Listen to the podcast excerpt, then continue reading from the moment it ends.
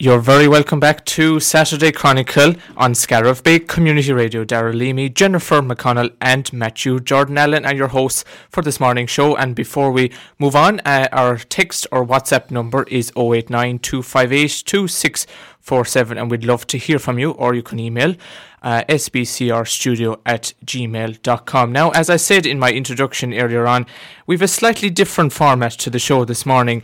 We're going to look back at the year gone by, uh, 2023. Um, and it's obviously Saturday Chronicle related, of course. Uh, we have a couple of interviews um, from different Saturday Chronicle presenters lined up, which we're going to play snippets of and hopefully discuss them afterwards. And my one of my highlights was Michael Donnellan, um, the Irish dancer. He has performed with Riverdance, Dance Dance Parados. He is an Irish dance teacher currently in Ennis. He's also uh, a teacher below in Shannon, and uh, he has performed with the renowned Kilfenora Céilí Band and done many other. Um, many other gigs across the world, so I really found him interesting. And in this particular um, snippet, he talks about um, the future of Irish dancing after the scandal, um, which which was all about um, judges giving money to uh, dance teachers um, to give better marks, and there was a huge huge uproar, huge uproar. Um, f- uh, uh, when this happened, what you say, Jen? Sorry, I was going to say, was it not the other way around? That the teachers giving the judges the money, or was it the judges giving the teachers? Sorry, yeah, teacher. Oh my God, sorry. Oh my God, be careful what I say. Sorry, teachers. Okay, let, let's let's start that again. Teachers giving. Sorry, Daragh. no, thank you for correcting me. Uh, teachers giving money um, to judges to give better marks. Um, so look at we'll, we'll play it and we'll discuss a little bit about it afterwards. If we can get it working. Last summer, the Irish Dancing Commission was informed of that allegations of at least 12 Irish dancing teachers in Ireland overseas were involved in the fixing of uh, competitions. This involved, you know, promises to award higher marks to competitors at the Irish dancing events. I mean, we all knew it was happening, but we were waiting for it at some stage to be publicised. So, what's your perception on that briefly? Well, you know, I think there's um, there's honesty and dishonesty in every single in every single you know um, competitive area, no matter what it is, um, in every sport. Uh, when it comes to Irish dancing, I, I you know, ninety percent of people welcomed this and welcomed the fact that it was you know that the, the lid was blown off it. It's it's happening for years. It's happening when I danced. It happened when you danced. Yes, exactly, yeah. You know, Yeah. and I don't think we'll, it'll ever be hundred percent eradicated from from every sport. But um, you know, there are currently now forty four. Um, adjudicators and dance teachers that have been implicated and that are under investigation, um, and they, you know, they will be fully investigated and uh, it will be dealt with. And and you know, eh, we- we have to put this into context really as well.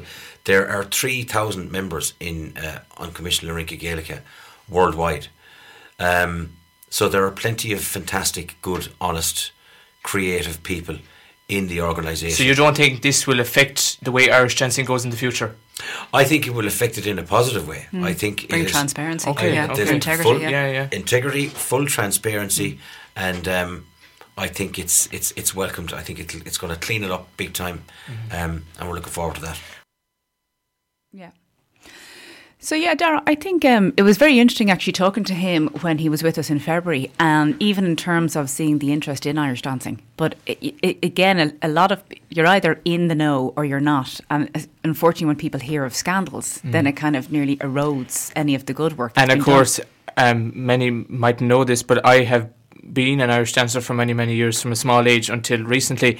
And unfortunately, we knew about this scandal. yeah, okay, we knew okay, it was happening, but Yeah. we were just waiting for it to actually be. come to the fore. Exactly, yeah. exactly. And I think it's like anything. It's like uh, you know all of the amazing work that's done by Irish dance Mm-hmm. teachers, by the actual students, the dancers themselves, and it's like any kind of group where there's these scandals, and unfortunately, it's usually it's the at the corruption at the high level completely wipes out the work that's been done on the ground by the great people. So, look, hopefully now that this has been revealed, it'll actually allow Irish dancing to really kind of get back to the roots of what it's all about. Yeah, and just briefly, I mean, like he, we, we and we mentioned there about river dance as well. Like we see how popular river dance Yeah, has become, yeah. and even across the world in places that you wouldn't think that Irish dancing would yeah, be would and be set popular. dancing and everything like that. Yeah, like it's still yeah. something I'd love It to i- try. It is still yeah. something that's that's out there. Yeah.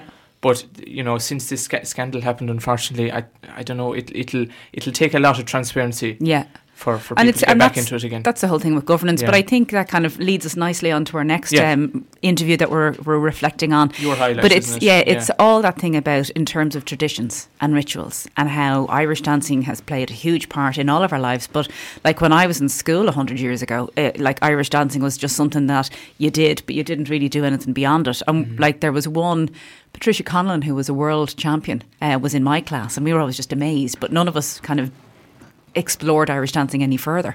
Um, but even thinking like going back even further in terms of traditions and rituals, we were fortunate to have Ruth Marshall, who's based in Mount Shannon, um, and another Scottish lady um, who joined us then in February to talk actually about Imbolc and the rituals of Bríd. And we were fortunate that Ruth has just this phenomenal wealth of knowledge, and she was doing, I think, storytelling of a Shanachie. You could actually ring, a, dial in a phone number, and she'd tell you a story. But she's a phenomenal woman, has such a wealth of knowledge. So we invited her in in February at the beginning of Imbolc to actually learn a little bit more about the rituals, about Bríd, and about, I suppose, some of the symbolism as well. So there's a, a piece that we have about Bríd's cloak. So, uh, Jim, if you can press play on that. Very much a domestic, small scale thing. Um, people would select a piece of cloth to be their own little patch of Bridget's cloak. Or in, in some places, you know, in coastal island places, they might choose a, a you know, a fisherman's jumper or something, you know. Yeah. And but whatever they chose, a piece of cloth, a garment, uh, they would put that out on the eve of Bridget's day. You know, you might lay it on the hedge, they might lay it on the ground, weighed down with a few stones or something to stop it blowing away. And they would leave it out overnight. In the morning, it would be covered in dew, and it's the dew that has the kind of alchemical, The power, mystical yeah. properties.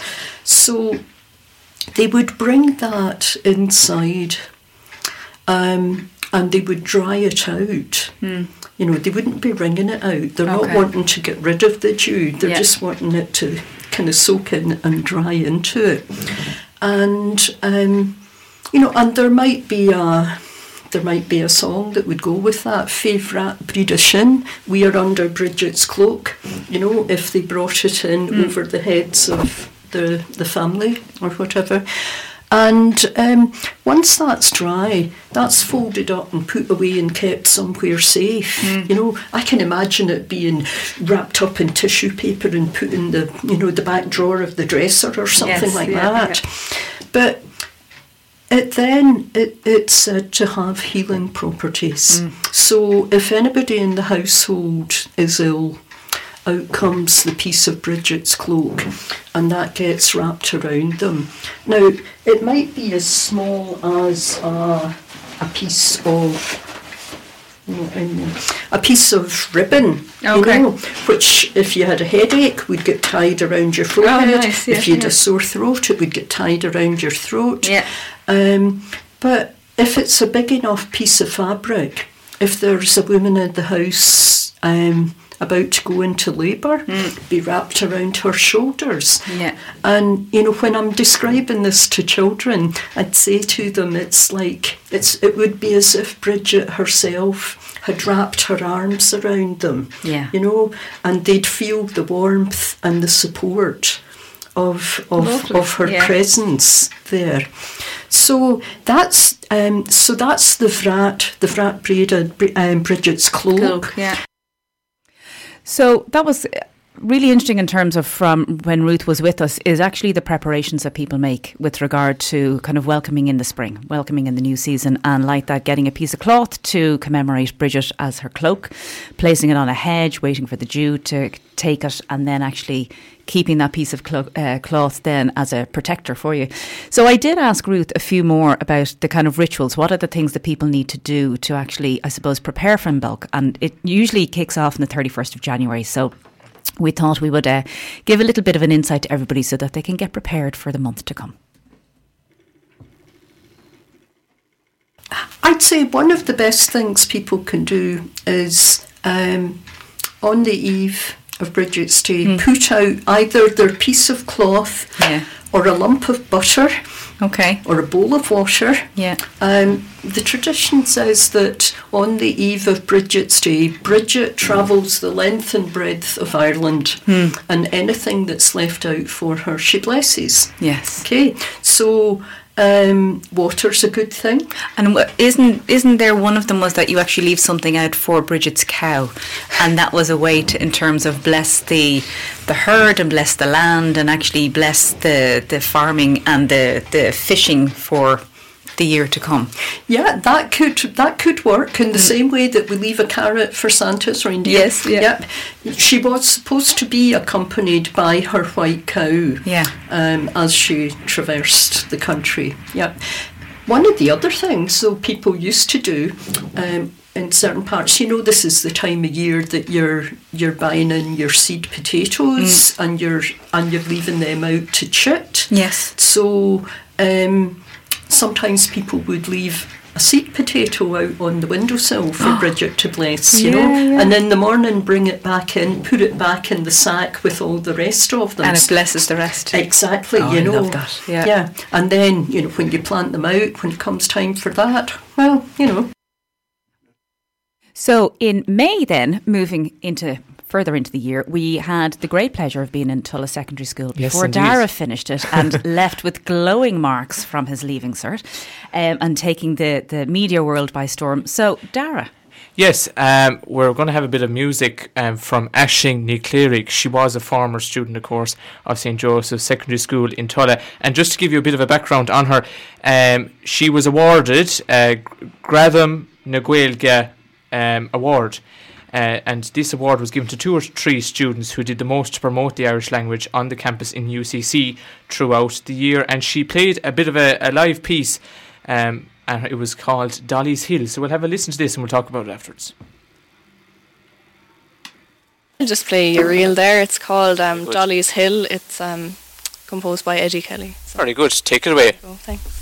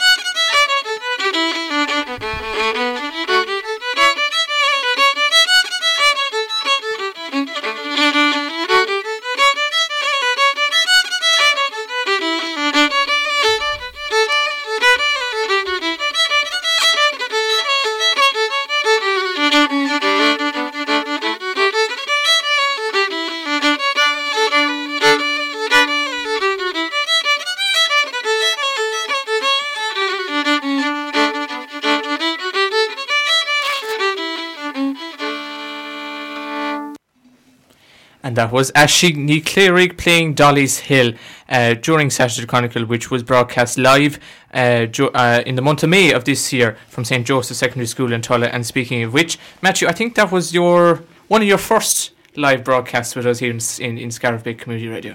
Yes, I think it was my second or third. Yeah, Mm. yeah, yeah, Yeah. Did you enjoy the experience of going to obviously your school? Yeah, I did. Yeah. Yeah. It was funny to see it in a, di- in a different way. Like I was just. It's funny to be in the school in the morning On on, a day I wouldn't normally be there Yeah. for a reason other than to be educated. And of course, on that particular day, we interviewed your dad. So Yeah. talk to us about that. Uh, we- we we have the clip here, but it's a little bit. We, we have very we- long. yeah, Yeah, we have yeah. it in order. So would you like to just talk about what we interviewed your dad about? Yeah, so um, we had talked about my dad's fundraising efforts for the Alzheimer, Irish Alzheimer's Association. Society, yeah. Society, yeah, Yeah, that's what it's yeah, called. yeah. Yeah. And um, he had talked about how he had climbed the four highest peaks in Ireland. Mm-hmm. And at that point in time, he had yet to climb the three highest peaks in over in Britain. And he's now climbed all three of those. And how did he get on doing that? Um, he got on very well, actually. He Yeah. enjoyed it, yeah. Yeah. Were you meant to go on one of the, the trips with him, climbing one of the mountains? Uh, that was a hope at the time, but um, didn't really match up with Yeah. With your schedule Yeah, as well. my Schedule, schedule, yeah, so yeah, yeah. He just went over on his own and got to watch a soccer game as well after that climb, I think. Too, Nice. so. And how how has the fundraising gone for him so far? Uh, he's gone very well. Yeah. Yeah, he's got good few sponsorships and a lot of money from the community. He's been, he's camped up in Shannon a few times now um, with a bucket. Ah, in nice. the Yeah. Sky- In Skycourt. Yeah. And yeah. from Get what I can remember as well, uh, people w- would be wondering why the Al- Alzheimer's Society raising money for. But uh, sadly, your grandparents, your your father's uh, parents, ha- uh, was it? Sorry, it was your mother, uh, your My- your grandmother f- on your dad's side that had Two Alzheimer's. grandmothers Yeah, Ah, yeah. Okay. had passed Yeah. from Alzheimer's and dementia. yeah. So he decided that he would start to raise a bit of money for it. God, Yeah. he's phenomenal. Very good. And is he still is he still accepting donations? Yes, he's still accepting donations as at the same time, or sorry, well, at the la- for the last interview that uh, we had with him, Yeah. he was also planning on climbing climbing Kilimanjaro, which is going to be coming up in January. Wow. So in three weeks from now, he's going to be climbing Kilimanjaro. A lot of Oh preparation my for that. gosh. Yeah. yeah, he, phenomenal. he's um, the training he'd been doing back then. He had just been doing some jogs, running, a few smaller things like that. But now he's actually got his own um, what- routine and yeah, he's got he's in a gym now and he's got a fitness program there. Wow, God, that's incredibly he's- brave of him. And how can people make donations? Um, he has a, I think it's a GoFundMe page. I'm not sure the exact website. It's Yeah. one of those GoFundMe pages. Yeah, anyway. yeah. He has. But it would be Michael Allen, would it? Michael Allen. Yeah, Yeah. yeah, yeah. So everybody keep an eye out, and we will we will post it anyway with this uh, podcast as well. Fantastic achievement. Um, yeah. So very best of luck to him. And are you going to f- literally follow in his footsteps? Are you planning on doing any hikes yourself? Um, not anytime soon. Yeah. Anyway, I don't think. Nothing that will rival um, the heights that he's reached. Anyway. Yeah. But in all fairness, now you you set your own stage literally by uh, playing uh, Danny in, in Greece recently. Uh, so uh, thought- we I thought think you're bringing your rise mention to fame. Not letting you away without that one. no, you did very good. In fairness, to you. well done. So, Daragh, next up, we had going back to March. We actually had Judy Murphy that came in and talked to us um, about her, I suppose, life in journalism. Yes, uh, she was. She's originally from Tulla, and she is a journalist with the Connacht Tribune newspaper, still currently to this day.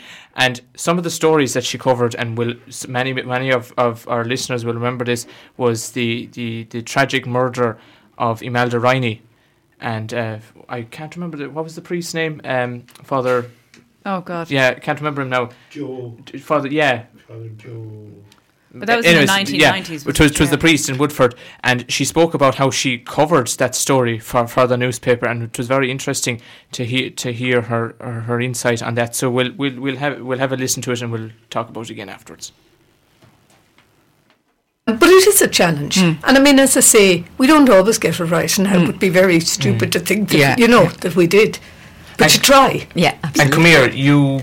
I, I mean, as your uh, during your time as a journalist, you covered many headlines, including the the one that our listeners will probably all be f- very familiar with, uh, the murder of Imelda Riney and Father Joe Walsh locally. Talk to me about that. What did you find out in the end? Oh Lord, that was I was at home one day and I was freelancing at the time and the Irish press was still on the go. You probably don't remember the Irish press, but it was a very good newspaper and it had a really good news editor.